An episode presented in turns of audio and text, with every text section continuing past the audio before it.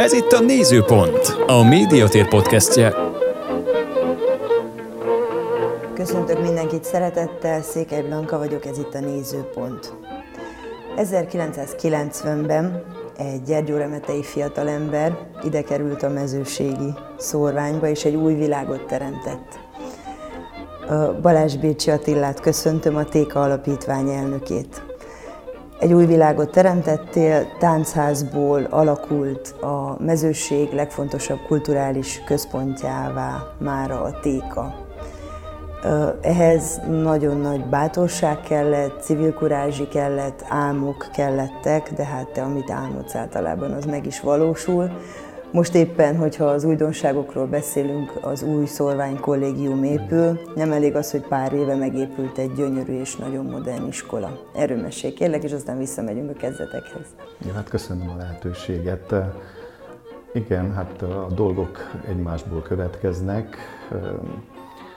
Az, hogy most nekifogtunk egy új szórványbentlakásnak, új szórványkollégiumnak, az egyértelműen szükségszerűség volt, ugyanis ha akartuk tartani magunkat ahhoz az elképzeléshez, hogy egy mezőségi szorványkollégium, vagy úgy általában egy szorványkollégium mindig valami többet kell nyújtson a környező román intézményeknél, azért, hogy bevonza oda a gyerekeket. Tehát már akkor, amikor mi 2000-ben csatlakoztunk ehhez a mezőségi szorványoktatási programhoz, már akkor az volt a tervünk, hogy egy többletet adjunk ezeknek a gyerekeknek, és ha már így az elején ezt be tudtuk bizonyítani, és ugye el kellett teljen jó pár év, amíg ez kifele is látszódott, és a szülők is érzékelték ezt, akkor már nagyon szívesen adták ide a gyereküket, megbíztak bennünk, és ez normális, és egy szülő,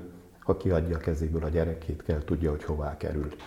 Na már most itt a 2000-ben elkezdett építeni, épített bentlakás már teljesen, hogy úgy mondjam, korszerűtlen volt, zsúfolt volt, mivel közben a gyerekek létszáma is elérte a bentlakó gyerekeké a 120-at.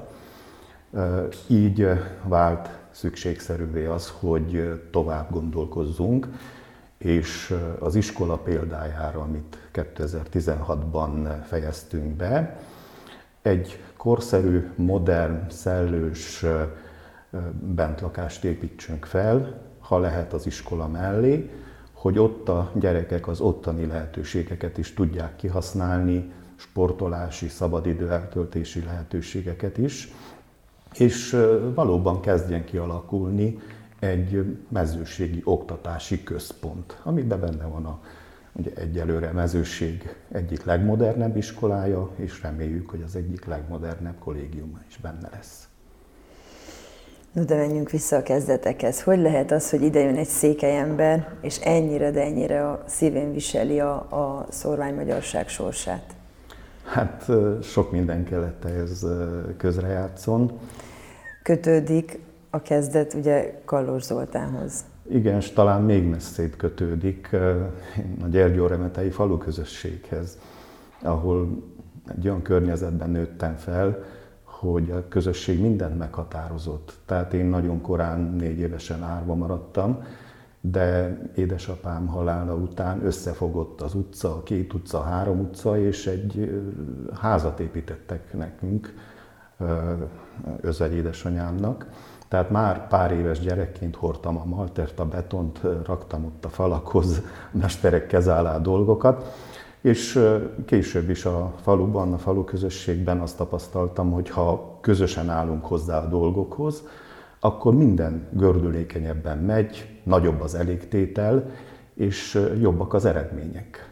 Na hát ehhez adódott még hozzá az, hogy 14 évesen elkerültem Csíkba, Csíkszeredai mostani Mártonáron gimnáziumban végeztem el a történelem filológia szakot, és ott megismertem a bentlakást. Bentlakásban éltem én is négy évig, egy olyan bentlakásban, ahol jóformán ki se kellett menjünk, mert mindent megkaptunk. Iskolát, hálóhelyet, étkezőhelyet, és ami a legfontosabb, az iskolával együtt egy régi vágású tanári karnak az odafigyelését, törődését, Mert nem igaz, hogy a kommunista rendszerekben nem engedték, hogy legyenek jó tanárok. Nagyon jó tanáraink voltak, és nem is feltétlenül a szakma jeles képviselői, hanem annak a 400 éves mentalitásnak, ami ott a, a, a Csíksomjói gimnázium falai között élt tovább, még a diktatúra megszorító intézkedései ellenére is. Úgyhogy amikor 82-ben Kolozsvára kerültem, akkor valahogy természetszerűen ment az, hogy, hogy bekerültem a Kalozzoli bácsi köreibe, a táncházas körökbe, és ott megint egy más típusú példát tanultam el. De megint egy közösség volt ez. És uh, utána 87-ben Moldvába kihelyezve, uh, ott is a csángók, a moldvai csángók közé kerültem Jugányba, és ott is egyből befogadtak engem az idegent. Befogadtak a házukba, megosztották velem az ételt és, és olyan nyitott szívvel, lélekkel közeledtek hozzánk, a kollégámmal voltam ott, hogy, hogy az is egy meghatározó dolog volt. Na hát, hogyha az ember életében ennyire meghatározza a sorsának alakulását, a közösség összefogása, a közösség által átadott értékrend, akkor amikor bekerül, hogy pedagógusként példát nyújtson, akkor én úgy éreztem, hogy, hogy nagyon fontos kötelességem az, hogy valami többet adjak át a gyerekeknek, a tanítványaimnak, nem csak egyszerűen azt a történelem órát tartsam meg. Elindult a táncház, az együttes, fesztiválok.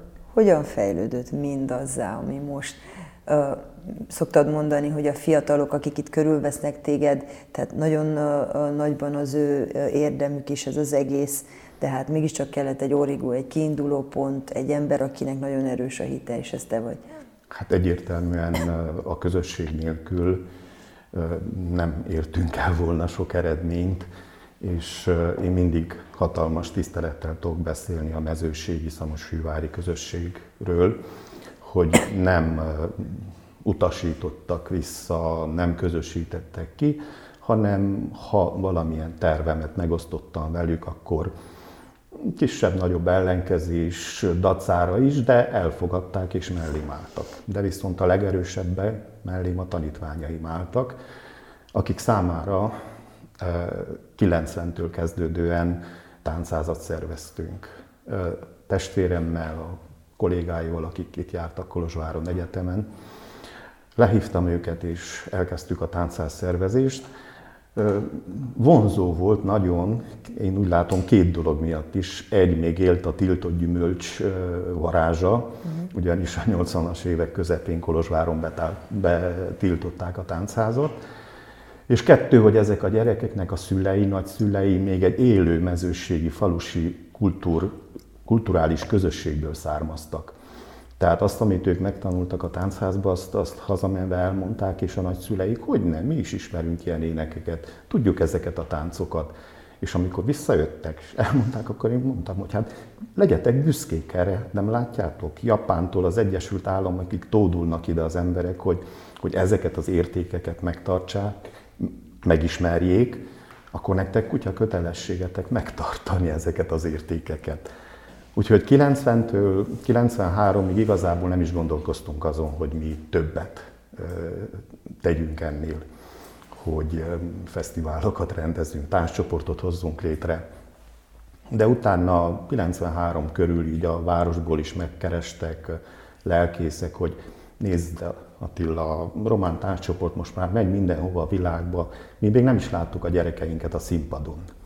És valamit kellene mozdítani, és akkor megint csak a testvérem és csapatjának szakmai tudása révén elértük azt, hogy 92. decemberében megtartottuk az első előadásunkat, akkor még Kender Kóc néven, és utána 93-tól, 94-től fejlesztettük a tudásunkat, és akkor vette fel a csapat a Kaláka nevet is. Ez egy, egy mondhatom azt, egy nagyon fontos lépés volt, mert tudatosítottuk ezzel a névvel is, hogy mit jelent a közösségért végzett, önzetlen, sok esetben ingyenes munka. Úgyhogy az akkor kialakult kaláka mag, az manapság is itt van, és bármikor megszólítható, hanem a közvetlen munkatársaim.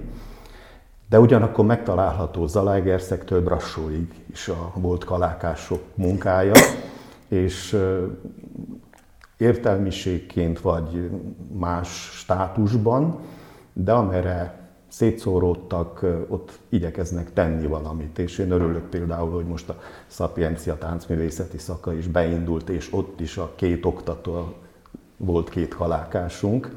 Tehát ezek az emberek, én mindig is mondtam, hogy szakmailag messze meghaladtak engem, de nekem nem is ez volt a tervem, hogy szakmailag jobb legyek, hanem az volt a tervem, hogy mielőtt szakmailag meghaladnak, a, miután szakmailag meghaladnak, akkor valamit kezdjenek el, legyenek át.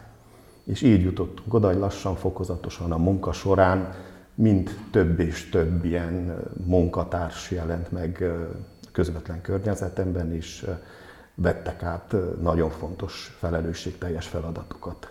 Téged meghaladni szakmailag azért nem nehéz, mert nagyon szerteágazó a figyelmet, tehát indítottad a táncházat, utána a művelődési központot, most meg ezelőtt két héttel forgatunk, itt mondtad viccesen, hogy most főként építész vagy, tehát hogy hihetetlen már csak felügyelni és átlátni ezt az egész építkezést, amit itt zajlik, a, a gyönyörű modern iskolát, és most a, a, az új szorványkollégiumot, és, és azt is mondtad, hogy el kellett dönteni, hogy mit csinálsz jól, tehát Igen. nem lehet mindent egyszerre jól. Igen, ezért kellett lemondjak a tanításról is, mert amikor felé, elindítottuk itt a szorványkollégiumot, akkor, akkor tényleg arra, arra kellett gondolni, hogy, hogy mi az, amit csak én tudok elvégezni, és mi az, amit lehetőség szerint teljességében tudok elvégezni és akkor nagyjából ez maradt az én szerepem, hogy koordináljam az intézményeket, forráskeresés,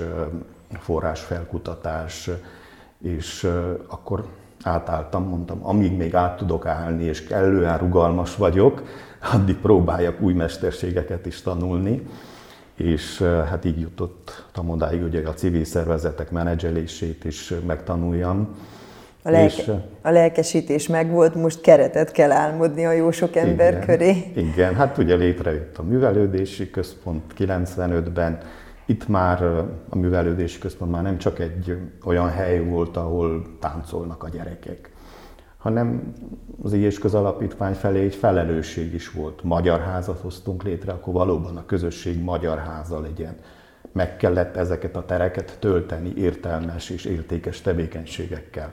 De ez már nem az én szerepem volt, ez már a tanítványaim szerepe volt, hogy kézműves köröket indítsanak el, a táncoktatást folytassák minél magasabb szinten, vagy akár beindítsanak új jellegű tevékenységet a népi kultúrán kívül, amelyel meg tudunk fogni más rétegeket, más érdeklődőket a városból. 17 féle tevékenységetek van. Így nem is számoltam meg. Én most eh, kértem egy kis beszámolót, hogy hányan járnak a tevékenységeinkre, és, és eh, láttam, hogy eh, szerencsére a járvány nem törte meg annyira. Úgyhogy mind akit elkap a gépszi. Ugye először tehát társcsoport, a társcsoportnak köszönhetően alakult ki az az emberi réteg, amelyikkel és amire lehetett építeni és ezért mertünk neki fogni 2006-ban, amikor befejeztük a Ugye 2000-ben léptünk be a mezőségi szorványoktatási programba, amit Válaszúton indított el a Kallós Alapítvány. Igen, ez azt jelenti, ugye, hogy Válaszúton vannak az előző Igen. osztályok, és utána nálatok folytatják a szorványságból Igen, az érkező... ott, és tőlünk, nálunk folytatják ötödiktől tovább. Tehát akkor mi azt vállaltuk, mivel már a városban létezett egy kisebb szorvány bentlakás, amit a református egyház működtetett, hogy a, válaszút, a válaszútról érkező gyerekeket befogadjuk ide hozzánk. Végül is 2003-ban az egyház jelezte, hogy ezt a programot megszünteti, úgyhogy nekünk nagyon gyorsan kellett dönteni, hogy akkor jó, de akkor van 46 gyerek Hová helyezzük el ezt a 46-ot, mert ősszel kell jöjjenek. és, és akkor kértem egy év haladékot az egyháztól, hogy csak 2005 elején fejezzék be a programot, és akkor indítottuk el itt a bentlakás építését. Addig itt a művelődési központ tetőterében voltak elszállásolva a gyerekek. Úgyhogy 2006-ban már el is indult az új bentlakás, és akkor, amit az előbb is említettem, hogy a minőségi munka meghozza az eredményét, Akkortól kezdtek a gyerekek úgy jönni, hogy már nem kellett sok bíztatás, mert látszott, látszottak az eredmények. Úgyhogy most már csak az volt fontos, hogy ne csak itt a négy fal között és az épület udvarán, meg az épület tereiben érezzék azt, hogy a magyarsághoz tartoznak, hogy a magyar kultúra meghatározza őket, miközben elmennek az iskolába, egy vegyes tannyelvű iskolába, és ott folyton éreztetik velük, hogy másodrangúak. Tehát akkor logikusan következett az a lépés, hogy kell ide egy külön iskola, ugyanis addig öt, nem, négy oktatási intézményben és öt épületbe jártak a gyerekeink szét a városba. És amikor ez így megfogalmazott 2006 őszén, hogy kell egy új iskola, akkor összehívtam a város dönti magyar közösségének a döntéshozóit, papokat, lelkészeket, az RMDS-t, az iskola pedagógusait, és pont ebben a teremben felvázoltam ezt az egészet. Mindenki rábólintott, hogy igen, ez kell. Jó, de ki fogja felépíteni az iskolát? Hát ki? Hát a téka fogja felépíteni.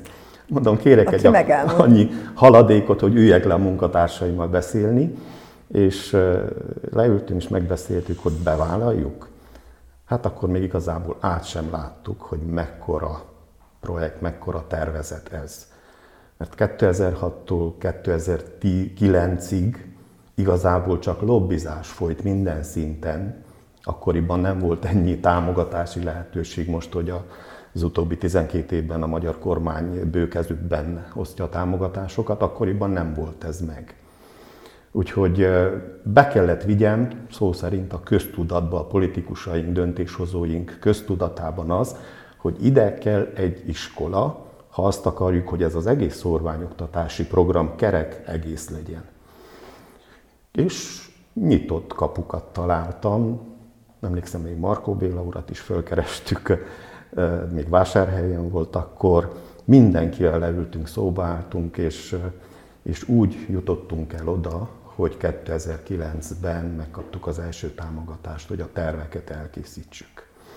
Úgyhogy belevágtunk, és nem láttuk a végét. Megterveztük a végét, de nem láttuk, mert nagyon lassan jött a támogatás. Hát akkor, hogy kiszámoltuk, az akkori eredeti tervek szerint körülbelül 1 millió 200 ezer euró lett volna teljes befektetés. Menet közben megvágtuk az épületeket, és csak a szükséges épületrészeket hagytuk meg.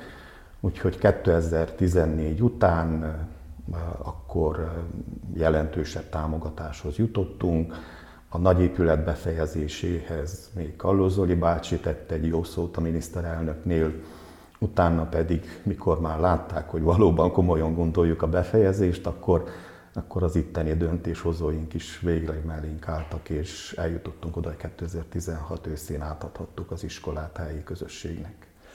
A vidék legmodernebb tanintézményéről van szó, amiben ugye most már, már nem nehéz bevonzani a diákokat. Említetted, hogy már korábban sem volt, amikor a téka kinőtte magát, de most Igen. már el tudom képzelni, hogy végképp nem nehéz ez. No, de ne felejtsük el, hogy ti 32 településről uh, uh, vannak most itt jelenleg is a gyerekek. Ezt a munkát föl kellett építeni, ehhez álmodni kellett, ez kitartó munka kellett, ugye Kalos Zoli bácsinak a példája nyomán járni a mezőségi falvakat és begyűjteni a gyerekeket. Erről mesélj kérlek, hogy, hogy ugye azt is tudom, hogy 25, tehát negyede ennek a társaságnak legalább negyede vegyes házasságból igen, származik, igen, de nagyon több. gyakran mondod, hogy itt a TK-ban vissza lehet fordítani a folyamatokat. Tehát még egy vegyes házasságból származó gyereket, vagy akár egy teljesen román faluból származó gyereket is meg lehet a magyarságnak menteni. Hát itt a legnagyobb munkát a Válaszúti Kalós Alapítványnál végzik, ugyanis ők hozzák be az 1-4 osztályos gyerekeket, és bizony egy szülő számára egy olyan korosztályú gyereket elengedni azért nem kis dolog, eléggé nehéz. Be kell bizonyítsák, hogy érdemes odahozni a gyerekeket, és mondjuk a kirívóan szociális hátterű helyzeteken kívül vannak olyanok is, akik picit jobban élnek. Még így is én azt mondom, hogy Hát ők elsősorban válaszútra Szamos háti térségből hozzák be, az ottani szorványfalvakból hozzák be a gyerekeket. Hát amikor elindultak, akkor olyan helyeken találtak vegyes házasságban élő gyerekeket, amiről még a lelki sem tudott, hogy van a településén. Tehát itt a munka oroszlán részét elvégzik, nekünk negyedik után, mikor átadják ötödikbe, akkor, akkor már igazából a felzárkóztatásra kell összpontosítani. A másik munka, amit viszont mi is nagyon jól meg kell szervezzük, ez a 9. osztályba való bevonzása a gyerekeknek. Hát itt a munkatársaim itt már nagyon jól megszervezték, és egy gördülékeny forgatókönyv szerint zajlik a dolog. Januárban zajlik az úgynevezett toborzás, akkor bejárják ezeket a falvakat, vagy azokat a falvakat, ahol van nyolc osztály, és ugye azokra nem akarunk rátelepedni, nem akarjuk elvonzani onnan a gyerekeket. És nyolcadik után pedig akkor a mi iskolánkban hívják. Ahogy mondtam, itt az iskola, az iskola korszerűsége egy nagy vonzerőt képvisel, de ennek ellenére meg kell győzni a gyerekeket. Hát még ezelőtt tíz évvel nagy volt a kolozsvári iskolák elszívó hatása Szamosújváron is. El kellett érni azt, hogy el tudjunk indítani két osztályt. Sokszor ezért évente kell megharcoljunk, hogy itt nekünk legyen egy filológia és egy reál szakosztályunk, hogy tudjuk minél jobban elhelyezni a gyerekeket a tudásuk és az érdeklődésük alapján. De ezt megcsináljuk, elvégezzük. És akkor van a szülőknek az értetlenkedése, az a legalapvetőbb, hogy igen. miért adnám magyar oktatásba, mert nem tanul meg románul. Ami hát, állítom, igen. hogy nem igaz. Én itt Kolozsváron az egyetemen tanultam meg rendesen, becsületesen románul, Marosvásárhelyi igen, iskolából. És ez, ez, megvan. ez nem igaz. Ez megvan, és meg is lesz én, ahogy látom.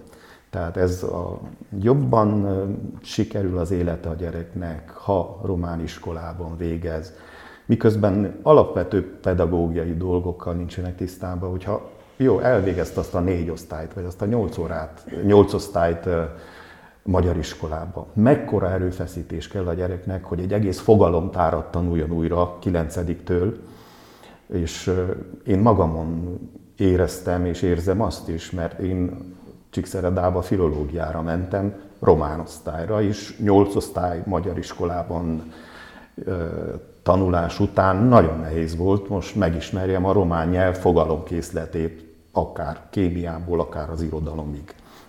Tehát ez én úgy látom, hogy megmarad, és, és ezeket az előítéleteket próbáljuk évente lebontani, de én, ahogy mondom, a legjobban a, a munkánkkal tudjuk ezt lebontani. Azzal, hogy bebizonyítjuk, hogy az a gyerek, amelyik itt végez, semmivel sem jár rosszabbul, mint az, aki egy román liceumba végzi el a a tanulmányait, épp úgy megvannak a lehetőségei, hogy felsőoktatásban menjen tovább, mind ahogy megvan az a lehetősége is, hogy ha nem akar felsőoktatásban tanulni, akkor valami szakmát válasszon ki.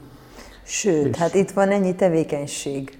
Igen, és ezt, amit akartam mondani, hogy ugye még ezelőtt 20 évvel a 2000-es évek elején, vagy a 90-es évek végén a szorvány, különböző szorvány stratégiákkal próbáltuk megmenteni, és, és mindenki elképzelt valamit, hogy hogyan lehet ezeket a végvárakat itt megmenteni. Most már 20-valahány év munka van, és hogyha konkrét munka nem elegendő ahhoz, hogy egy működő szorványstratégiát felállítsunk, akkor, akkor mi elegendő?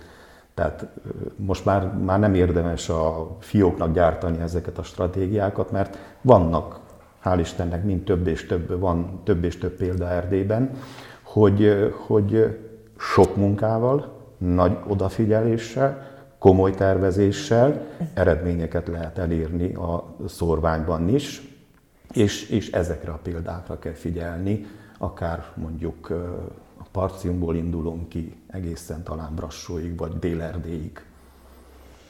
A gyerekeknek, a szülőknek, a közösségnek nagyon megéri a te munkád. Neked hol éri meg?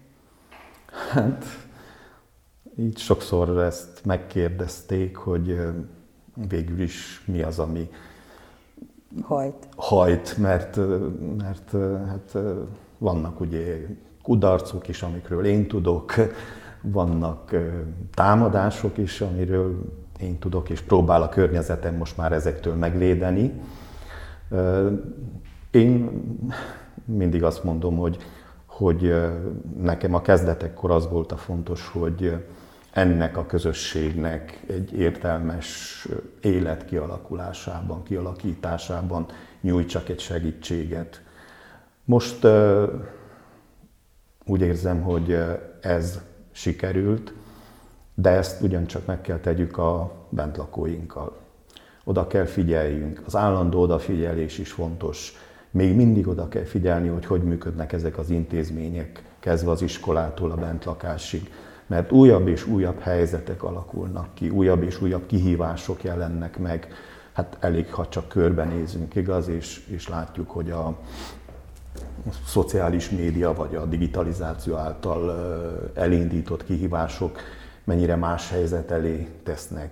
Na hát ez az állandó megújulás is hajt engem, hogy, hogy értsem meg az újabb és újabb generációkat, és, és ne szürküljek bele az eltelt évekbe, hanem, hanem próbáljam megérteni, és akkor, ha megértettem, akkor próbáljam közös nevezőre hozni ezt az alapvető értékekkel, az alapvető emberi értékekkel, és azzal az örökséggel, amit ránk bíztak itt Erdélyben az őseink, az elődeink, és kialakítsam bennük a felelősségérzetet, hogy hogyha ugye mi már nem is leszünk mondjuk ez a közösség, de ezek az intézmények megmaradnak, és nem szeretném, hogy az legyen, hogy ezek egy személyes intézmények, vagy pár személyes intézmények, és megomlanak, ha nincsenek az emberek mellettük.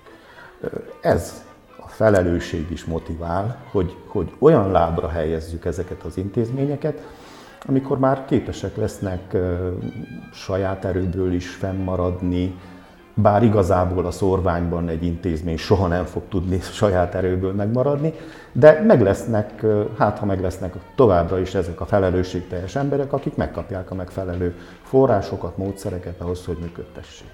Tehát én úgy gondolom, ez a felelősségérzet hajt, amit, ami lehet, hogy benne van az őseim ezer éves fegyelme van benne, hogy katonanépként ha tetszett, ha nem, neki kellett állni, és el kellett végezni a feladatot.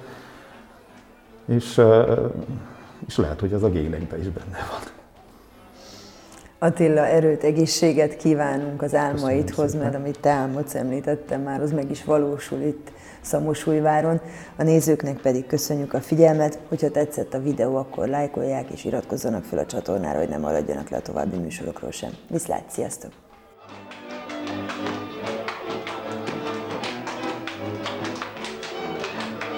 A Nézőpont podcastet hallották, ahol mindenkit képbe helyezünk az erdélyi valóságról.